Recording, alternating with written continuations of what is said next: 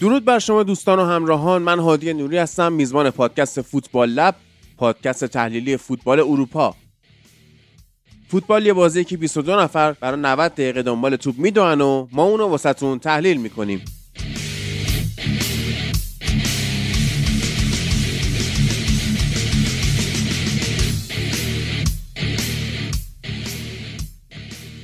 بله رسیدیم به قسمت دوم AFC Asian Cup یا همین جام ملت‌های آسیا که بازی های دور دوم مرحله گروهیش هم انجام شد.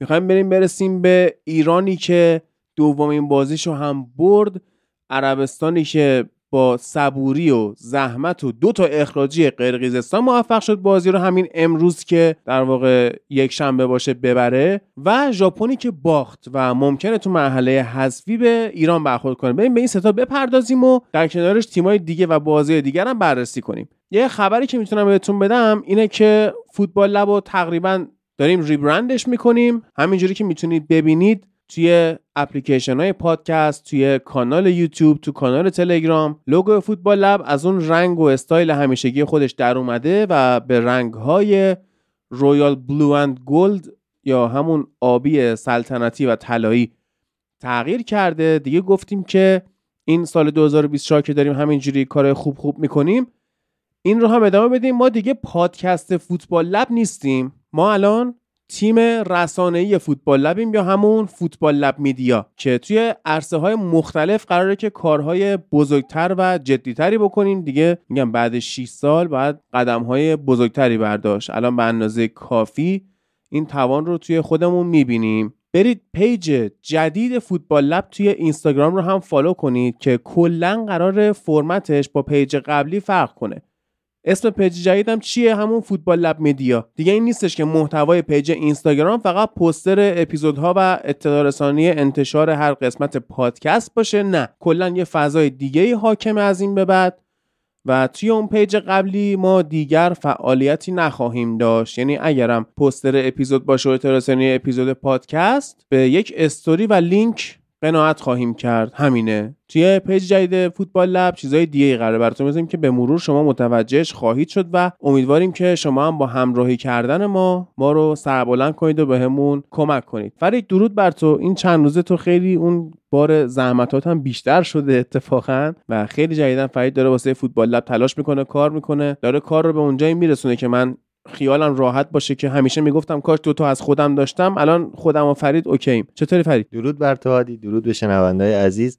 آره همچنان که سخته همچنان که خوابمون کم شده همچنان که داریم واقعا من مچ درد دارم از تایپ و اینا نه جدی دارم میگه ولی لذت بخش دیگه اون امیدی که داریم برای این کاری که داریم انجام میدیم اون پیشرفتی که داریم می‌کنیم حالا احتمال زیاد هر اصولا اینجوریه که وقتی شما تلاش می‌کنی به نتیجه می‌رسی. حالا یه ذره بیشتر یه ذره کمتر تلاشت ممکنه طولانی بشه ولی بالاخره به نتیجه می‌رسه. و خب شروع کردیم یه کار خفنی و یه کاری که دیگه تو همه جوانب رسانه‌ای پیشرفت کنیم تو تمام رسانه بتونیم خودمون رو نشون بدیم. خیلی خفنه ایشالا که بتونیم به جای بهتری برسیم معروفتر بشیم. حالا معروفیتش مهم نیست. یه سری آدم بیشتری رو بتونیم جلب کنیم به اون حرفایی که داریم می‌زنیم. اون حرفایی که به نظر خودمون مهمه و بتونیم آدمای بیشتری رو در واقع مطلع اون حرفا بکنیم حداقل تو فوتبال. و شاید اصلا در مورد چیزهای دیگه هم بخوایم حرف بزنیم. بله شما که دارید این اپیزود رو گوش می‌کنید روز دوشنبه است و دوشنبه به دوشنبه ویدیوهای یوتیوب فوتبال لب آپلود میشن. و ویدیو بعدی هم باز با فرید صحبت فنی داریم توی بخش کالج فوتبال لب که خیلی هم استقبال کردید خیلی هم حال کردید. چرا که نه؟ تا دلتون بخواد موضوع داریم برای کالج فوتبال لب و قطعا شما هم لذت خواهید برد و مرسی که واقعا از ما حمایت می‌کنید. من نشستم فرید کامنت های ویدیوی اول فوتبال لب رو جواب بدم. خسته شدم خیلی زیاد بود.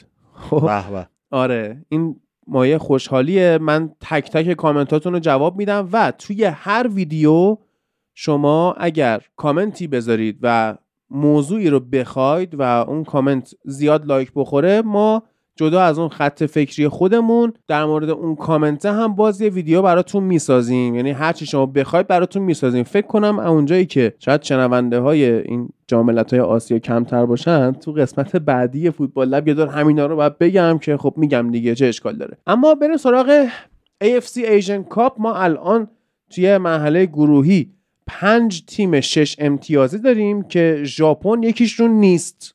عراق یکیشونه و اردن و کره جنوبی هم هر دو چهار امتیازی هن. تیمای شش امتیازی میشن قطر استرالیا ایران. عراق که گفتم با عربستان و به حال تیمای داغون هم داریم مثل حالا قرقیزستان صفر امتیازی مالزی صفر امتیازی ویتنام صفر امتیازی هنگ کنگ صفر امتیازی و هند صفر امتیازی.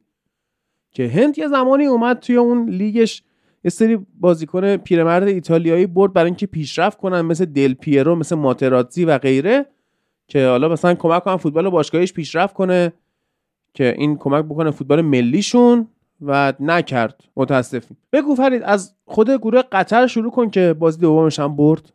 بله قطری که دوتا بازی دوتا برد داشته. می‌تونیم به عنوان مدعی درجه دو محاسبش کنیم. اون بازی تیمیه که در واقع خوب بازی کرده خیلی هجومی نیست به نظرم منطقی بازی می‌کنه اما نسبت به قطر جام ملت قبلی بسیار ضعیفتره. ولی خب می‌تونه که خطرناک باشه می‌تونه که تو بهترین شرایط تا نیمه نهایی بیاد. با توجه به اینکه میزبانم هست اما جلوی خیلی از تیم‌ها احتمالاً بازنده بازی میشه. حتی تو بازی با تاجیکستان هم یکیچ بردن و بازی خیلی خوبی انجام ندادن. یه گل زن اکرم عفیف زد. اکرم عفیف امسال خیلی خودخواهانه تر نسبت به چهار سال پیش داره بازی می‌کنه نسبت به اسدش داره بازی می‌کنه.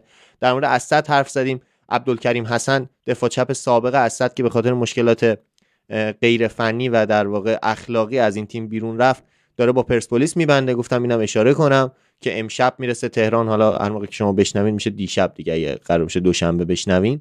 و نکته اینه که قطر این جام رو بسیار منطقی شروع کرده با توجه که به میزبانه داره با کمترین انرژی مصرفی بازی می‌کنه. بازی اولش هم جلو لبنان نیمه اول خیلی به آباتیش نزد یه گل زد آفساید شد و نیمه دوم کار لبنان رو تموم کرد. تو بازی با تاجیکستان هم یه بازی منطقیه یکی چی که خیالش راحت بود و داشت بازی می‌کرد. اما میگم خیلی هم قوی نیست. و حالا از این گروه زودتر ردشیم بجز اینکه بگیم در واقع بازی لبنان چین یک بازی عجیب بود. بازی سفر سفری که دوتا تیم شانس گلزنی داشتن اما استفاده نکردن. دوتاشون هم از مساوی راضی بودن چون هر دوتا تیم رو امید چین همینه ها. یعنی بازی قبلی چین هم نگاه کردیم همینجور مساوی و بریم جلو ببینیم چی میشه با توجه به اینکه چهار تا تیم سوم هم میان بالا حتی همون هندی هم که میگه هنوز شانس داره. تیمای صفر امتیازی هم می‌تونن بیان بالا با توجه به بازی آخر. چون با سه امتیاز احتمالا شما جزء تیم‌های سوم برتر میشی جزء چهار تا تیم سوم برتر قرار می‌گیری و هند اگه یه بازیشو ببره مثلا یا هنگ کنگ یا ویتنام. اینا تیمایی که می‌تونن بازی آخر رو ببرن و بیان بالا. به عنوان تیم سوم برتر و چین یه دو امتیازی گرفتی که کاملا با اون دو امتیاز در واقع شانس صعود داره. حتی با یه مساوی تو بازی آخر می‌تونه صعود کنه. البته که با قطر داره اما وقتی می‌بینیم که قطر هم صد نشینش قطعی شده اصلا کم احتمال نیست این اتفاق که قطر چین مساوی بشه. یعنی بازیشون صفر صفر یکی یکی بشه یا همون صفر صفر به نظر منطقی میاد. منطقی قطر انرژی نذاره وقتی میزبان هم هست دیگه. همون اولین صدرنشین قطعی هم هست دیگه. آره دیگه. و دیگه خیالش راحته. از این گروه بگذریم. خیلی صحبت های بیشتری تو گروه های دیگه داریم. آره. استرالیایی که خیلی تیم خوبیه. استرالیا رو اصلا نباید فراموش کنیم. همه دنبال ژاپن و نمی‌دونم عراقی که ژاپن رو برده عربستان اینا میگردن. اما استرالیا بسیار تیم فوق العاده تیم خوبیه تو سطح آسیا جزو بهتریناست من تو فینال میبینمش استرالیا رو. البته البته که باید ببینیم که شرایط حذفی چجوری میشه. خیلی پیچیده شده با توجه به اتفاقی که افتاد. ژاپن اومد یه باخت به عراق داد. خودش که صعود می‌کنه. اما با این کار کلی از تیما رو در واقع درگیر کرد. کلی از تیما رو مجبور به حل معادله های ریاضی کرد. کره جنوبی حالا من سریع برمیگردم به این ولی کره جنوبی تو بازی با اردن کاملا من به طور قطع میگم کره جنوبی بازی با اردن رو شل کرد که یک مساوی بگیره و با اتفاقی که توی بازی های گروه دی میفته یعنی ژاپن تصمیم بگیره چیکار کنه. کره جنوبی با چهار امتیاز می‌تونه تصمیم بگیره که تو بازی آخر اول بشه یا دوم بشه یا سوم هر اتفاقی. می‌دونم که اردن احتمالا می‌بره یا همون اتفاقی که باید بیفته میفته اما کره جنوبی با دوم شدن تو این گروه چیزی رو از دست نمیده و شاید اوضاع بهتری پیدا کنه. و ژاپنی که یه بازی فوق بود بازی عراق ژاپن ما بازیکن فوق ای که مهاجم تیم ملی عراق بود تونست دوتا گل بزنه و واقعا یه دورانی هم توی به پرسپولیس لینک شد. همه می‌گفتن که آقا این بازیکن بده. اما آیمن حسین به نظرم اتفاقا یکی از بهترین مهاجمای توی آسیا یه مهاجم نه پست نه کامل یک بازیکنی که می‌تونه تمام کنندگی داشته باشه. البته که خیلی هم خوب نیست. نسبت به آسیا داریم مقایسه می‌کنیم. قطعا از نبیل باهویی که الان ما داریم بهتره. یعنی پرسپولیس داره. ببخشید من یه لحظه. زاویه دید آره. پرسپولیسی داشت دیگه آره. ولی اول تو گروه دو برگردیم صحبت کنیم. استرالیا قطعی صعود می‌کنه. استرالیا بسیار تیم خوبیه و با توجه به شرایطی که داره سوریه رو یکیش تو بازی منطقی برد. ایروینی که جزو بهترین هافبک های آسیاس همچنان داره میدرخشه. یه سری بازیکناشون رو استراحت دادن و با توجه به شرایطی, شرایطی که داشتن خوب نتیجه گرفتن. گودوین اصلا بازی نکرد و تونستن از دو بازی به امتیاز کافی برسن شیش امتیاز رو بگیرن. ازبکستانی که من نمی‌دونم همچنان نمی‌دونم که ازبکستان چرا انقدر عجول بازی می‌کنه. بعد بازی اول که مساوی شد اومدن تو این بازی در واقع خودی نشون بدن. سه هیچ هم بردن اما نیازی نبود انقدر نیمه اولو هیجانی شروع کنن و با توجه به مصاحبه های بعد بازی اول خود ماشاریپوف که گفته بود بازی دوم و دیوانوار بازی خواهیم کرد و اینا یه ذره شرایط تیمشون خودشون در واقع از منطق خارج کردن. می‌تونستن با یه بازی منطقی الان بردن ولی انگار مثلا تشنن. مثلا تفاوت قطر و ازبکستان اینه. قطر یکیچ می‌گیره بازی و کنترل می‌کنه انرژیشو نگه میداره. ازبکستان نه می‌خواد اثبات کنه که آقا ما تیم خوبی هستیم. خب اوکی شما باید تو بازی حذفی معلوم بشه که چه شرایطی دارین و با توجه به اتفاقایی که تو گروه ژاپن و اینا افتاد کره که اومد با اردن مساوی کرد اردن دوتا گل که زد دو یک جلو افتاد کره جنوبی در واقع نمی‌خواست که عقب بیفته. اما با آب و تاب حمله نکرد برای مساوی کردن یا بردن. تا دقیقه 90 کشوند آخرش هم مساوی گرفت و بسیار کره جنوبی جای خوبی نشسته. کاملا بازی های ایران استرالیا ژاپن رو تماشا می‌کنه. با توجه به اوضاعی که پیش اومده قرارگیری اونا تو جای درست انتخاب می‌کنه که کره جنوبی چیکار کنه و به نظرم که از این لحاظ کره جنوبی بهترین تاکتیک رو توی گروهی انتخاب کرده و تو گروه ما هم که ایران بسیار بازی بدی داشت بسیار بسیار. ما جلو ایران و عربستان امکان داره که جلو تیم های شرق آسیا آسیب ببینن. چون درسته که 3 5 2 بازی می‌کنه عربستان یا ایران بازیکن طراح داره اما بازیکن ریزنقش و سرعتی بسیار می‌تونن اذیتمون کنن. تو بازی با هنگ کنگ تقریبا می‌تونیم بگیم هنگ کنگ اما بهتر بود. و ما روی گلی که روی هوش مهدی قائدی بود به گل رسیدیم. یه موقعیت 100 درصد هم خراب کردیم و به جز این دوتا موقعیت تقریبا میگیم هنگ کنگ بهتر بود. کلی اشتباه تو دفاع دیدیم به خاطر سرعت بالای مهاجمین هنگ کنگ و با خوششانسی ما شیش امتیازی هستیم صعود کردیم. احتمالا بازی با اماراتمون رو هم می‌بریم. چون بازی با عرب هایی که سرعت پایینی دارن برای ما راحت تر خواهد بود. یا مساوی رو می‌گیریم که اول بمونیم. اما بازی با هنگ کنگ ویتنام مالزی و این تیما می‌تونه اذیتمون کنه. ممکنه که تو یک هشتم با خوردن به این تیما اذیت بشه آخه فرید قرار نیستش که مثلا همه تیمای شرق آسیا بیان مثل هنگ کنگ لو بلاک بچینن که. می‌دونی؟ این هم هست. و اوکی تیم ملی ایران قابلیت اینو شاید نداشته باشه که جلوی دفاعهای فشرده و منظم کاری از پیش ببره. ولی جلوی تیمایی که می‌خوان بیان حمله کنن ببرن یا بد میبازه یا اینکه شانس داره واقعا. خب اینا باید در نظر گرفت. یه چیز دیگه که آقای میگه که می‌خوان تیم ملی رو تخریب کنن می‌خوان منو تخریب کنن.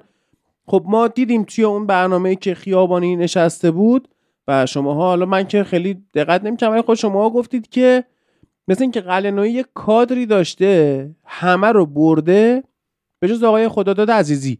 بله. بله آقای عزیزی نشسته توی برنامه داره قلنویی رو تخریب می‌کنه. خب چقدر اینا صحت داره به نظرت؟ اصلا چجوری میشه تحلیلش کرد؟ چرا باید مثلا یکی بیاد؟ حالا اوکی تیمه اومده دو بازی رو برده شیش امتیازیه. بعضیا هستن همینجوری انتقاد می‌کنن. مثل اون حالتی که ما صحبت می‌کردیم با نعیم صدری بعد الکلاسیکو. می‌گفتیم آقا آنجلوتی این همه خوب کار کرده فلان اینو بردید اونو بردید. چرا انتقاد می‌کنید؟ می‌گفتن نه این ذات طرفداری ماست. طرفداری انتقاد می‌کنه نه طرفدار انتقاد می‌کنه برای اینکه تیم بهتر شه. هی یا اون ایبای کوچیکش به حال پوشیده بشه. چون آدم کمالگرا میشه بعد این مدت. دلش می‌خواد تیمش پرفکت بازی کنه. ولی خب یه روی کرده دیگه اینه که می‌خوان تخریب کنن. اصلا چرا باید از این تیم اینجوری انتقاد کرد که تخریبش کرد؟ چه علتی داره؟ ببین به نظرم حالا اینکه قطعا تیم قلنوی نقد داره مشکلات تاکتیکی داره. اما نقد کردن توی مسابقات فشرده ای مثل جام جهانی جام ملت‌های آسیا یورو اینا یه ذره کار اشتباهیه. یعنی وسط مسابقات شما یه چیزی رو بگی چقدر امکان داره که چیزی رو بگی که اولا خودشون ندونن؟ قطعا آقای قلنوی خودش هم می‌دونه چه اتفاقایی تو بازی افتاد. آقای قلنوی از نظر تاکتیکی مربی بدی نیست. دوم که چیکار مثلا سه روز وقت داره دیگه. خیلی نمی‌تونه.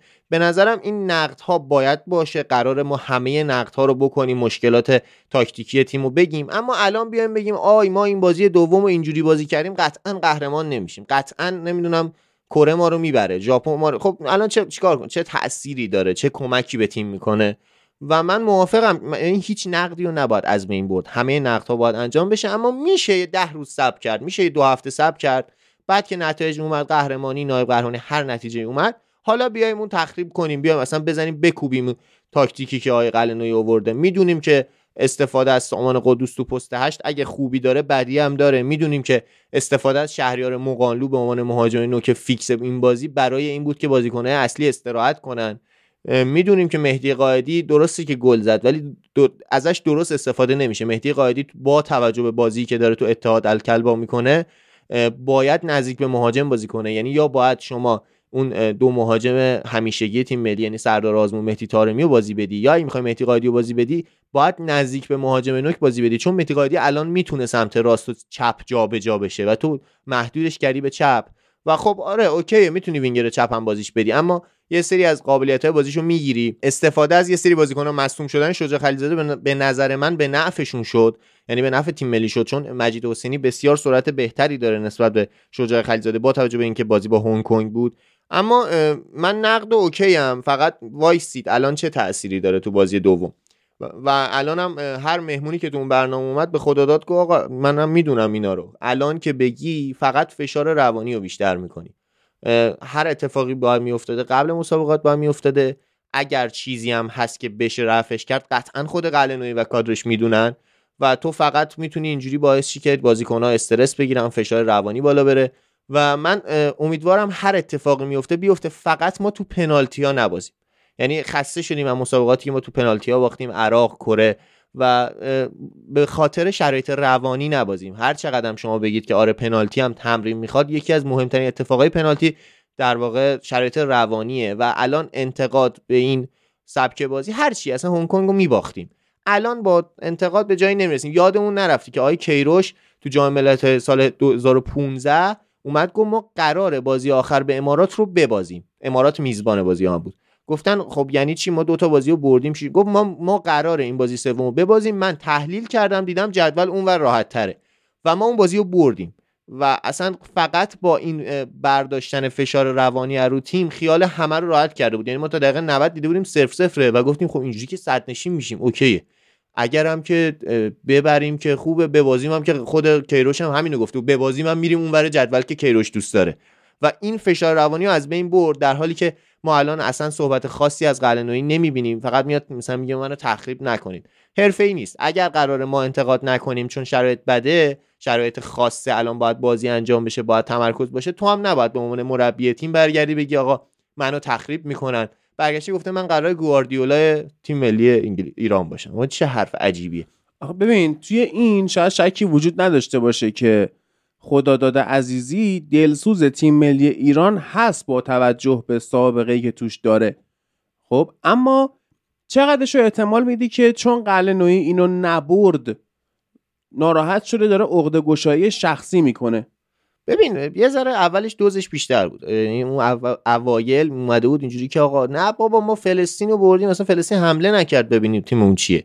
بازی با هنگ کنگ هم که تموم شد با توپ پر اومد و اصلا یه جا من کاملا هم من هم نوید شنیدیم که گفتش که ما حالا که ما این بازی رو باختیم ولی اشکال نداره. ما این بازی برده بودیم. این تو ذهنش انقدر اومد تخریب کنه برگشت که حالا که ما این بازی رو باختیم اشکال نداره. بیایم رو بازی سه اصلا چه اتفاقی افتاده؟ حالا اصلا بد بازی کردیم.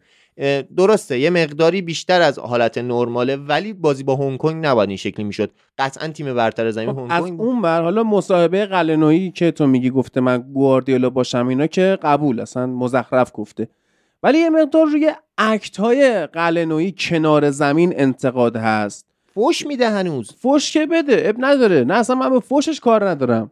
خب یه موقع هست اون در واقع بوست روانی که تو به تیمت میدی با فوشه. اگه اینا با فوش بازی می‌کنن باشه فوش بده. من با این مشکل ندارم. با این مشکل دارم که یعنی اون انتقاده رو من وارد می‌دونم که قلنویی کنار زمین یه مقدار مثل اریک تنهاخ منفعله. یعنی اوکی دو تا فوش بیشتر از تنهاخ میده ها ولی منفعله. یعنی اگه شما می‌خوای کمک روانی به تیمت بکنی بعد عین کلوپ جنب و جوش داشته باشی کنار. نه اینکه کلوپ ولی یه جنب و جوش داشته باشی. اون حضورت presence مهمت اونجا احساس بشه. یه وزنه ای کنار زمین باشی. دیدیم که مثلا چطور دیگو سیمئونه تا وسط زمین به اندازه یه wing back میاد جلو. از اون محوطه مربیگریش خارج میشه که به تیمش روحیه بده تیمش رو شارژ کنه خودش میشه. یعنی تماشاگر اگه یار دوازدهم تیمه توی اتلتیکو مادرید یار 13 همه خود دیگو سیمونه نفر 12 همه اون تیمه و داره کارش انجام میده. خب قلنوی منفعله. اینو چی میگی؟ این درسته این حرفت ولی من با توجه به شرایط تاکتیکی که قلنوی رو می‌شناسم من اتفاقا خیالم از بازی با عراق و عربستان و این تیمای عربی راحته. ما با تاکتیک های حالا حالا می‌تونم از الان بگم. حالا آخرش هم اگه به عربستان باختیم فوقش فوشش رو من می‌خورم. ما با تاکتیک هایی که قلنوی تو فوتبال ایران بازی می‌کنه استفاده از مهاجم قد بلند قطعا این تیما رو می‌بریم. بازی با شرق آسیاست که اذیتمون می‌کنه. من مطمئنم اگه بازی با عراق گره بخوره رضا اسدی و شهریار مقانلو به عنوان دو تا بازیکن قد بلند میان تو و ما رو ضربه سر این بازیکن‌ها گل می‌زنیم. قطعا. یعنی از نظر تاکتیکی قلنوی اینو بلد 4 2 4 می‌کنه و از نظر تاکتیکی مربی خوبی اما به قول تو تاکتیکی که تو تمرین میچینه یعنی تو بازی نمی‌تونه کمک خاصی به تیم بکنه.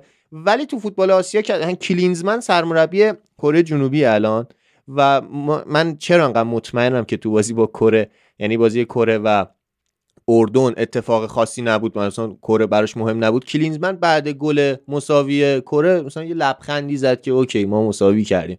اونم منفعل 90 دقیقه هیچ کار خاصی نکرد. کلینزمن همون دورانی هم که سرمربی تیم ملی امریکا بود همین جوری بود. یعنی منفعل. آلمانش هم همین بود. آره اصلا خیلی بغل زمین کاری نمی‌کنه. منفعل بودنش هم کاریزماتیک نیست اونقدر. مثل روبرتو مانچینی که دیدیم امشب با عربستان. به حال فرق می‌کنه که مربی چی کار یعنی حتی بعضی از سکوتشون میگم یکی مثل سیمونه باید تا وسط زمین بیاد جلو. یکی مثل کلوب جنب جوش داشته باشه. یکی مثل گواردیولا ادا بیاد یکی مثل آنجلوتی ابرو بده بالا. یعنی اینا هر کدوم کاریزما خودشونو دارن. ولی خب آره یورگن کلینزمن نداره. یا امیر قلنوی نداره اریتن هم نداره. یعنی می‌تونه اریتن ها تیم ملی ایران بشه واقعا؟ قلنوی ببینید قلنوی خیلی محافظه کارانه بازی می‌کنه. من سه تا از فکتاشو بگم. یکی اینکه روزبه چشمی به عنوان پست 6 بازی می‌کرد تو این بازی دوم که دفاعه. یعنی اونو اونجا گذاشت که با هوش دفاعی که داره اگر نیاز به کمک بود روز به چشمی بیاد به عنوان نفر سوم. بعد دیدیم که با تعویض مجید حسینی اصلا روز به چشمی اومد دفاع وسط و مجید حسینی جابجا شد با سعید عزت الله عزت الله رفت پست 6 و روز به چشمی اومد دفاع وسط. دومین محتاطانه بازی کردن آیه قلنوی اینه که هر چقدر به بازیکنام می‌خواد استراحت بده جرئت نره مهدی طارمی بذاره بیرون. مهدی طارمی کامل بازی می‌کنه. دقیقه 75 قبلی من همینو گفتم. گفتم قلنوی محافظه کار عمل می‌کنه و همین عامل باختش خواهد بود. یعنی اگه بخواد به همیشه چون به هنگ کنگ باشه. اصلا تو بگو شرق آسیایی بگو اصلا لو بلاک. و هر چی می‌خوای بگی بگو.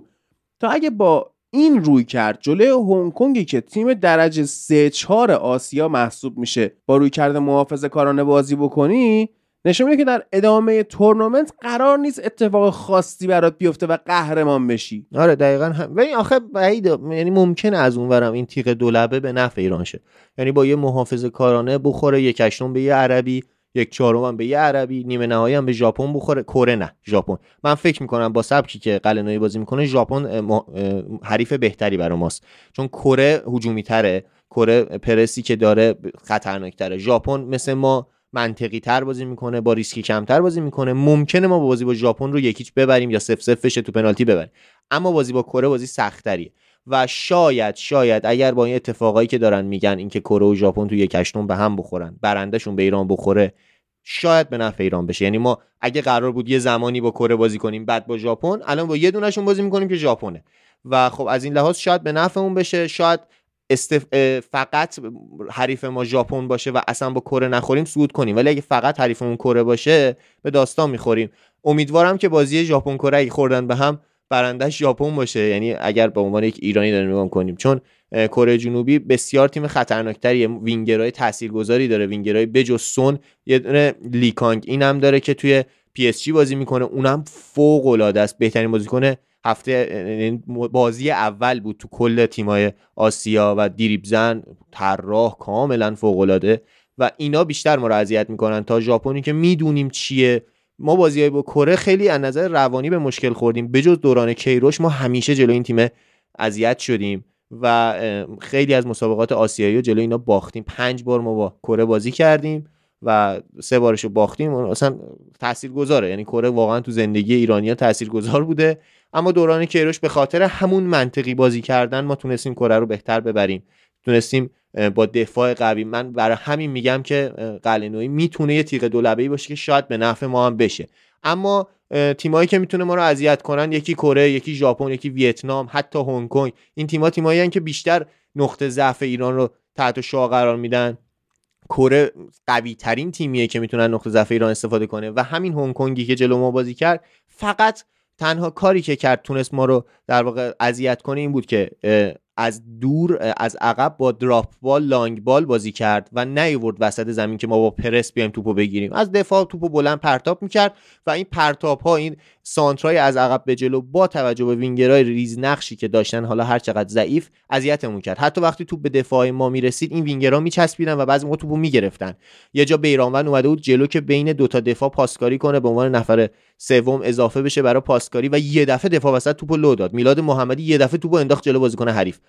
فقط چرا؟ به خاطر اینکه توپو از عقب ارسال می‌کرد هنگ کنگ حتی اگر مهاجمای هنگ کنگ به توپ نمی‌رسیدن این بازیکن‌ها میدویدن سمت توپ. و دفاع ایران یه ذره متزلزل بودن یه ذره می‌زدن زیر توپ یه ذره می‌زدن به خودشون می‌خورد توپ ناهماهنگی دیدیم که اصلا یه دو سه تا موقعیت نزدیک بود تو گل شه. یه دونه بیرامن از تو دروازه در آورد یه دونه میلاد محمدی رفت رو خط دروازه در آورد. و این شرایط بدی بود. اگر به تیمایی بخوریم که بسیار از بالا پرس کنن اذیت میشیم.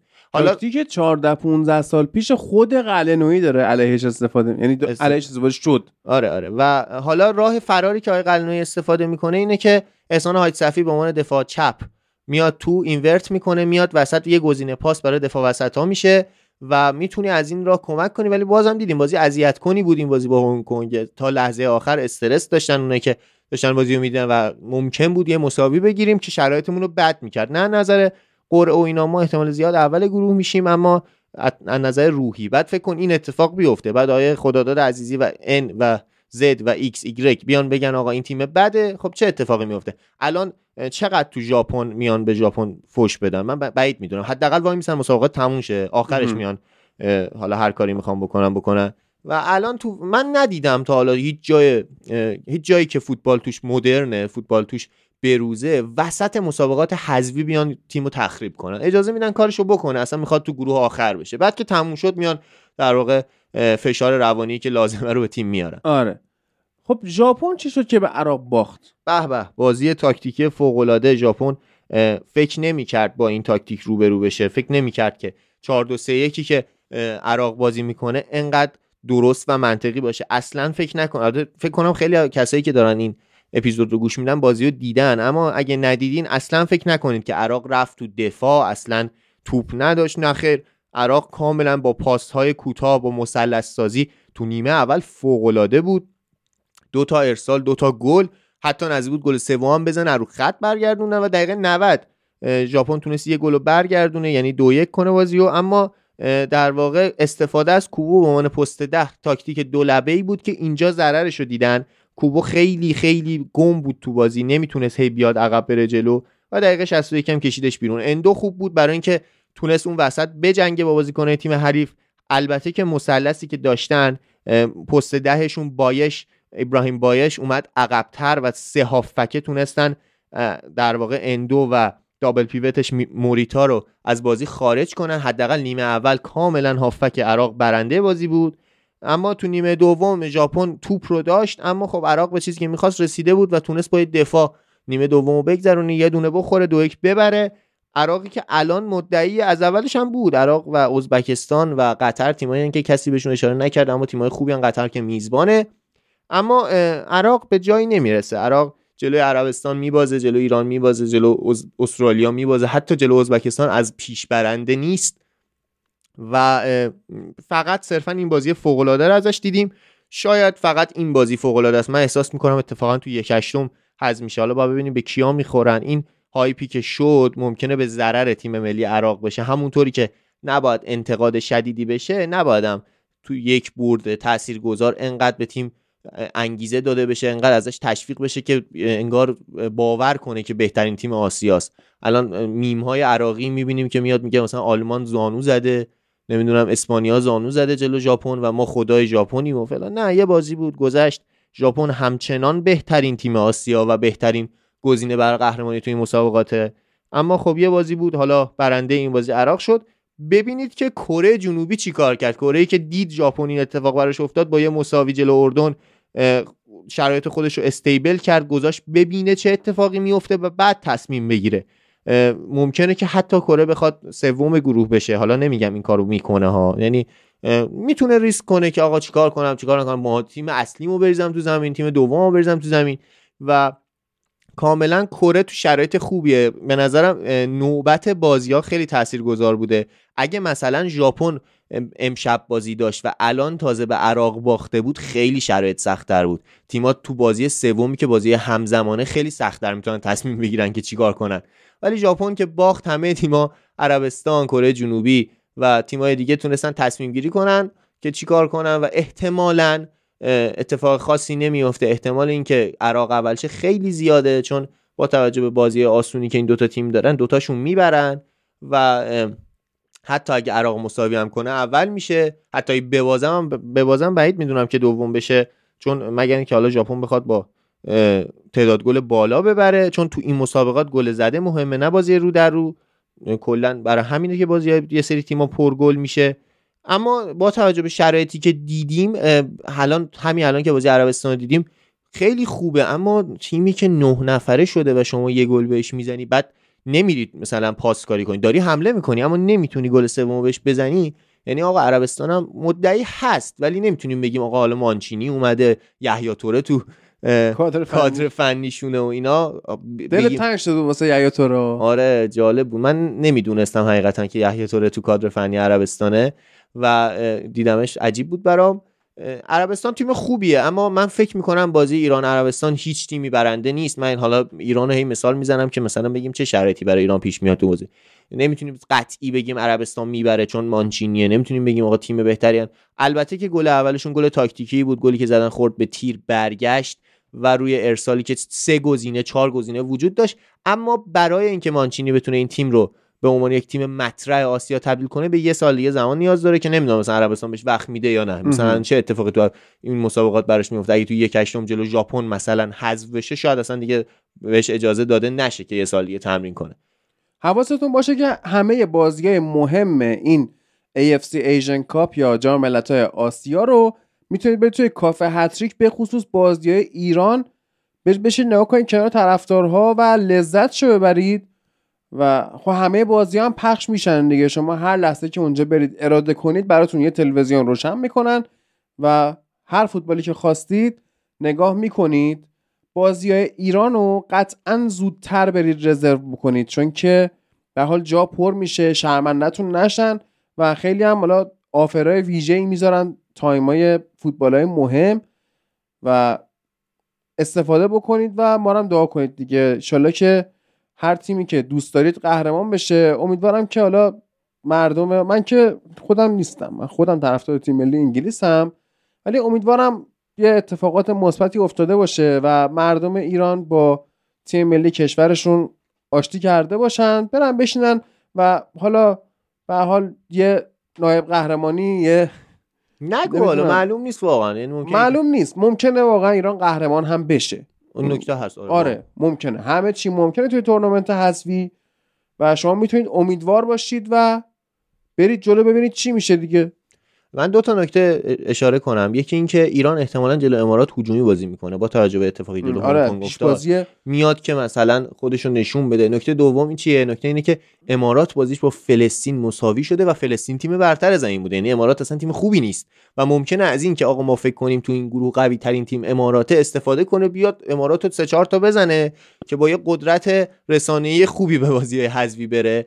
و قطعا آقای قلنویی از شرایط تو تهران با خبره من یه نکته دیدم که برگشته بودن یکی از کادر فنی از خود قطر برگشته بود گفته بود که آیه قلنویی 15 روز پیش عمل کلیه داشته. آقای مهدی تاج هم برگشت تو ایران اینو گفت.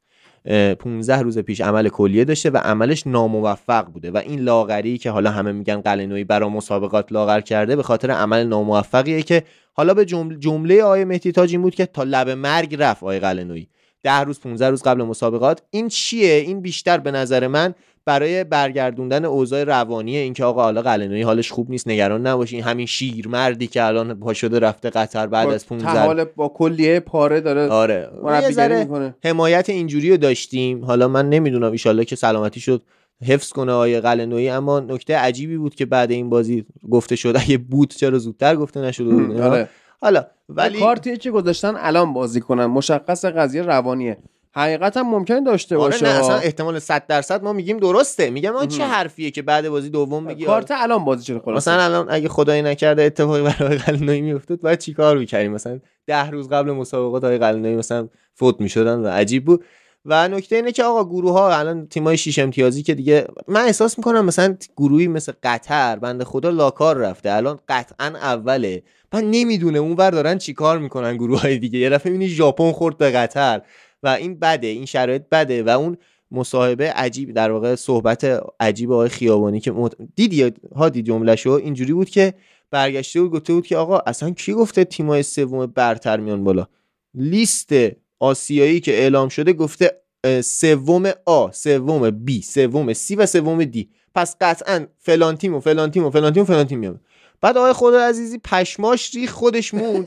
گفتش که یعنی چی؟ گفتش که آقا شما نمی‌خونید جملاتی که آسیا گفته AFC و AFC که برای باشگاه کلا کنفدراسیون آسیا گفته گفته آقا برگشته گفته ای تیم سوم گروه آ تیم سوم گروه بی تیم سوم گروه سی و تیم سوم گروه دی گفتن خب الان ای او اف چی؟ گفت اصلا شانسی ندارن. بعد- عالی شد. بعد یه ده دقیقه آیه خدا عزیزی داشت سرشو میکوبید به میز و داشت توضیح می‌داد که نه این میگه یعنی برترین تیم سوم. دومین تیم گفت نه A یعنی گروه آ B یعنی گروه و اصلا یه- حرفی هم امشب زد عجیب بود خیابانی. اصلا خیابانی رفت. مسا... یعنی؟ تو این دوران اتفاقا یه دونم مهمون عزیز آذری زبان آوردن و یه ده دقیقه که صحبت کردن جواد خیابانی داشت ترکی حرف می‌زد و بقیه می‌گفتن خب ما نمی‌فهمیم تو داری چی میگی. یعنی اون بنده خدا فارسی داشت صحبت می‌کرد ولی جواد خیابانی ترکی داشت صحبت می‌کرد. دیروز حالا سریع از این رب... دیروز هم آقای ربیعی اومد که بهترین گزینه بود از نظر تاکتیکی صحبت کرد که داشت با خداداد سر همین بحث روانی صحبت می‌کرد. میگه آقا من ربیعی من مربی که از پایه اومدم بالا تمام مشکلات فنی این تیمو می‌بینم. اما همین الان نمی‌خوام بگم چون قطعا خدای قلنویی می‌دونه. منم با این حرف موافقم.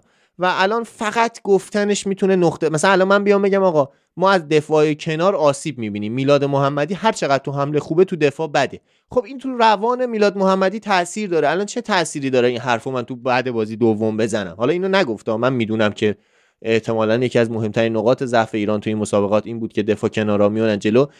دلیلش هم به نظر من مشکل آقای قلنویه. میای احسان حاج صفی رو می‌ذاری میگی اینورت کن. به میلاد محمدی میگی ران کن برو جلو اوورلپ کن. خب وقتی اینو میگی اون دفاع کنار اون هافک سویچ نمی‌تونه کنه. یعنی تو یه نفری رو میگی بیاد وسط یه نفر رو میگی اوور اوورلپ کن. از کنار برو و از نظر تاکتیکی اونور به مشکل می‌خوریم. بعد اصلا میای یه دفعه روز به چشمی می‌ذاری که گم شده بود بنده خدا به عنوان پست 6 که من همچنان معتقدم روز به چشمی پست 6 بدی نیست. اینکه یه نمی‌تونی شما به یه پست شیشی مثل روز به چشمی رو بذاری یه دفعه برگردی بگی احسان های صفی تو هم بیا اینورت کن بیا بغلش. آقا اون پست شیش خودش یه دامنه محیطی خودش رو داره. نمی‌تونی یه نفر رو بگی حالا اینم کنارت هست داره بهت کمک می‌کنه.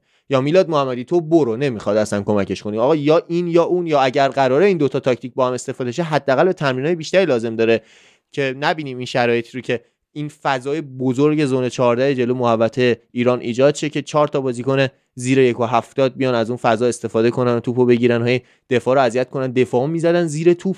یه دونه دفاعمون زد زیر توپ. میلاد محمدی زد زیر توپ. رفت داشت رو خط دروازه خودمون میمد پایین. و علیرضا بیرانوند توپ از زیر خط از زیر تاق دروازه در آورد انداخت تو کرنر این چه اتفاق عجیبیه. این عدم هماهنگی چرا اینجوریه؟ حالا زیاد در مورد ایران حرف زدیم.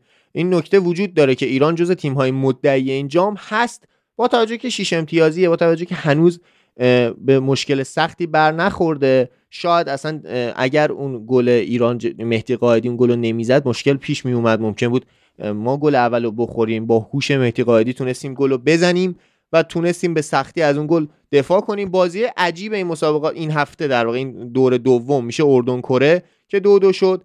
بحرین دقیقه 93 توپو قل دادن رفت تو گل مالزی خیلی مسخره بود. 90 دقیقه هیچ اتفاقی تو فوتبال نیفتاد. 93 شوت زدن رفت گوشه. خیلی آروم هم زدن نمی‌دونم. خود دروازه‌بان فکر کرد توپ رفته تو اوت. و اتفاق دیگه عجیبم اون فلسطین اماراتی که مساوی شد. لبنان چینی که خیلی برای مساوی اومدن و مساویشون رو گرفتن. عمان تایلند. آیه برانکو تو این بازی نتونست برنده بازی بشه و کلی از طرفدارای عمانی برشه بودن گفته بودن پرسپولیس بیاد این آقای برانکو رو ببره ما هم نمیخوایمش و این کار غیر حرفه‌ای آقای درویش اینکه وسط مسابقات پاشی بری قطر و یه قرار دوستانه که ما هممون می‌دونیم دوستانه بوده با آقای برانکو بذاری وسط مسابقات خیلی بده. حالا اینو به هادی گفتم می‌خوام اشاره کنم حالا که آقای برانکو یکی از شرطهای اولیش برای برگشتن به پرسپولیس این بود که باید مشکل مالیاتی حل بشه. مشکل مالیاتی حل شد و دیگه گفت من نمیام. حالا اینکه چرا اینا خیلی عجیبه. یه ضرر چند ده میلیاردی به پرسپولیس چند میلیاردی چون نمی‌دونم ده زیر دهه.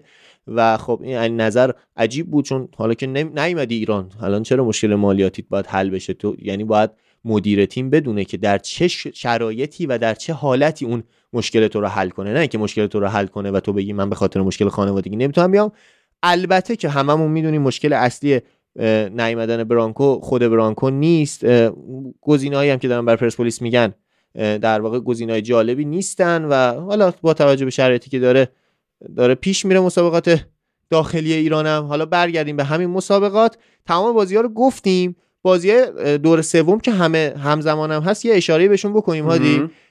قطر چین همزمان باش لبنان تاجیکستان. کم اهمیت ترین بازی ها آره آره. اتفاقا ببین لبنان اگه بیاد بالا چون احتمالا لبنان می‌تونه بالاتر از چین قرار بگیره دوم لبنان اتفاقا تیم خوبیه تیم راحتیه اذیت نمیشه ایران اگر به اونور بخوریم به ما. استرالیا و ازبکستان بازی خوبیه. ازبکستان اگر ادعای اینو داره که تیم خوبیه با ببینیم جلو استرالیا چی کار می‌کنه. من نمیگم قطعا استرالیا برده. ازبکستان تیم خوبیه اما نمی‌دونم چرا اینقدر استرس دارن اینقدر می‌خوان اثبات کنن که تیم خوبی اما خب استرالیا تیم مطمئنه. بازی جزایی میشه. من از اتاق فرمان به من گفتن که خرج برانکو خرج مالیاتی شد 900 میلیون تومن یعنی به میلیارد نکشیده اصلا. حالا میرم نگاه می‌کنم. اصلا یه, یه میلیون تومن آره اینکه شما یه کاریو بکنی برای اینکه اتفاقی بیفته. آره, آره. و اون نکته اول بازی استرالیا و ازبکستان قطعا بازی خوبه اونو ببینید اگه دوست داشتید. بعد تو کافه. آره. آره تو خب. کافه. سوریه و هند که هیچ چی بگم من در مورد سوریه و هند؟ یا مثلا همگروهی های ما هنگ کنگ با فلسطین بازی داره. قطعا فلسطین نه قطعا فلسطین نه چون با توجه به بازی که از هنگ کنگ دیدیم اونم بازی جالبیه. ایران امارات 90 درصد ایران می‌بره احتمال داره بازی خوب ببره.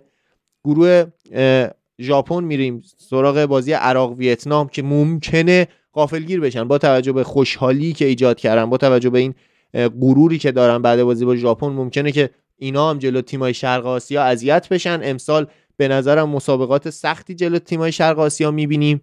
تیمای سرعتی و تیمای عراقی. تیمای عربی. تیمای عراقی چی بود؟ تیمای عربی و حتی ایران ممکنه که اذیت بشن همونجور که تو بازی ایران دیدیم. ژاپن اندونزی قطعا ژاپن می‌بره. اردن بحرین بازیه که احتمالا با توجه به بازیایی که دیدیم اردن برنده بازی میشه. چقدر سرمربی بدی داره اردن از نظر شخصیتی؟ تو داشتی در مورد کاریزما صحبت می‌کردی. سرمربی اردن آخر بازی رفت با سون سلفی گرفت. عالی شد. یعنی دید حالا که ما مساوی گرفتیم از کره رفت با سون یه سلفی گرفت. گلار هم که می‌زدن میپرید وسط زمین سجده می‌رفت. واسه وضعیتی بود اونم آره. خود کره جنوبی مالزی کره راحت می‌بره. عمان قرقیزستان سختترین بازی که دارن. هر دو تیم باید ببرن. باید نتیجه رو برای خودشون بگیرن.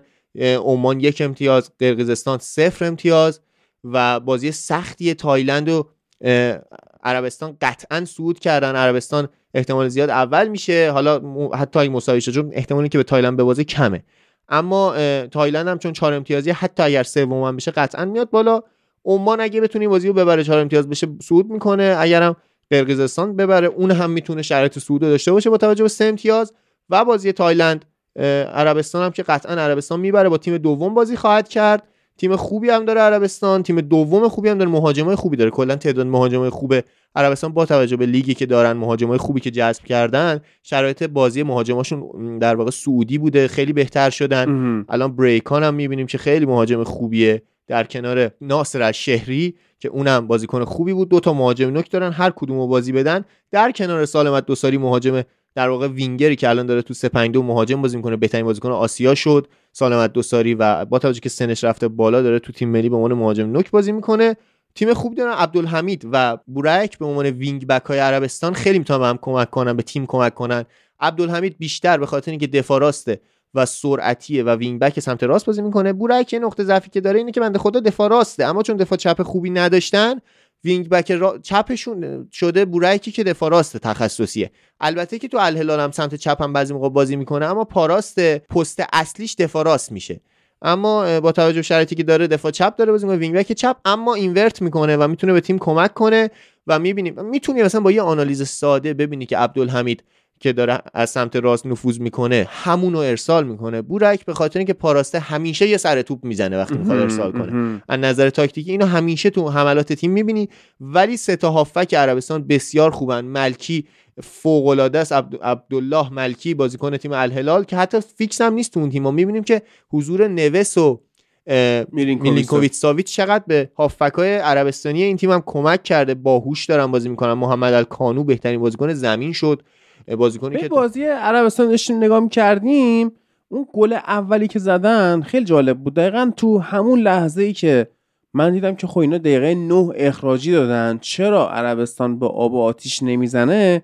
یاد سبک بازی روبرتو مانچینی توی منسیتی افتادم که روی حریفش چنبره می‌زد و در کمال صبوری مثل یک مار پیتون در واقع یا حتی پایتان میومد و اون تیم حریف رو له می‌کرد. خیلی عربستان صبور بازی می‌کنه. مثلا صحنه گل اول خیلی آروم با آرامش روانی کامل بیلداپ کردن اومدن یه توپ زدن به تیرک و بعدش هم اومدن و از جناه راست حالا تو درست گفتی اونجا خیلی بهتر بود که پاس پول بک بده به جای اون سانتری که کرد. ولی به هر حال گل زدن دیگه آره منو یعنی ضایع کرد یعنی اون لحظه آره. گفتم بابا پاس می‌دادی پول بک دروازه یک به یک جلو همدیگه بودن اما ارسالی که کرد گل شد گل شد آره. آره. و عربستان رو میگم تنها کردیتی که توی آسیا کلا بین مربی ها وجود داره الان روبرتو مانچینیه بزرگترین مربی که توی این رقابت ها هست روبرتو مانچینیه بعدش قلنویه بعدش اون کلینزمن حالا که اینجوری شد قلنوی بالاتر از کلینزمن قرار آره بابا. نه اتفاقا کره تیم خوبیه. یعنی حالا چه کره تیم خوبیه. کلینزمن آدم خوبی نیست. حالا به خاطر هر دلیلی که باشه کره تیم خوبیه و به نظرم سختترین رقیب ایران تو این مسابقات کره خواهد بود. راستشو بخواین مطمئنم که کره ایران رو می‌بره. شاید ژاپن نتونه ببره ولی کره می‌بره. و امیدوارم که به کره نخوریم. یعنی کره به ژاپن بخوره ژاپن کره رو ببره ما با ژاپن بازی کنیم. بهترین شرایط به نظر آره برای ایران. و عربستانی که اونور احتمالا می‌خوره به استرالیا. یعنی استرالیا و عربستان اونور. نمی‌دونم. انقدر شرایط پیچیده است که ممکنه الان تو بازی آخر همه چی جابجا بشه. مخصوصا که تیمای سوم هم میان بالا. اما با توجه به شرایط الان استرالیا و عربستان اونورن کره و ژاپن و ایران اینورن. که خب. می‌تونیم شاهد فینال های زود رس باشیم توی این تورنمنت. آره دیگه احتمال زیاد ژاپن ما تو یک چهارم با ایران داریم. آره. یعنی برنده کره ژاپن احتمالا تو بازی اول ایران یعنی حالا بعد از این محله گروهی بازی حذفی چهارشنبه 31 ژانویه است. در روزی که منسیتی با برنلی بازی می‌کنه تاتنام با برندفورد بازی می‌کنه. 11 و 45 دقیقه شب هم لیورپول با چلسی بازی می‌کنه. حالا بازی ایران ساعت هفت و نیم شبه. یعنی با هیچ بازی مهمی هم پوشایی نداره. به محض یعنی که تموم میشه بازی بارسا و اوساسونا رو می‌تونید نگاه کنید و لذت شو ببرید. من یه نکته در مورد برانکو بگم که گفتین من الان دارم نگاه می‌کنم. نوشته که 90 درصد دیرکرد رو بخشیدند. مبلغ کلش 5 میلیارد و 500 بوده که از اون 550 میلیونش مونده پرداخت در واقع 5.5 میلیارد بدهی مالیاتی بوده که 550 میلیون شده حالا هر دلیل آره. فردای بازی ایران هم رئال مادرید میهمان ختافه است. و انشالله میسن گرینوود رو دیگه اون بازی wing راست بازی بده. چون هرچی wing چپ بازی داده باختن. این بله. بده.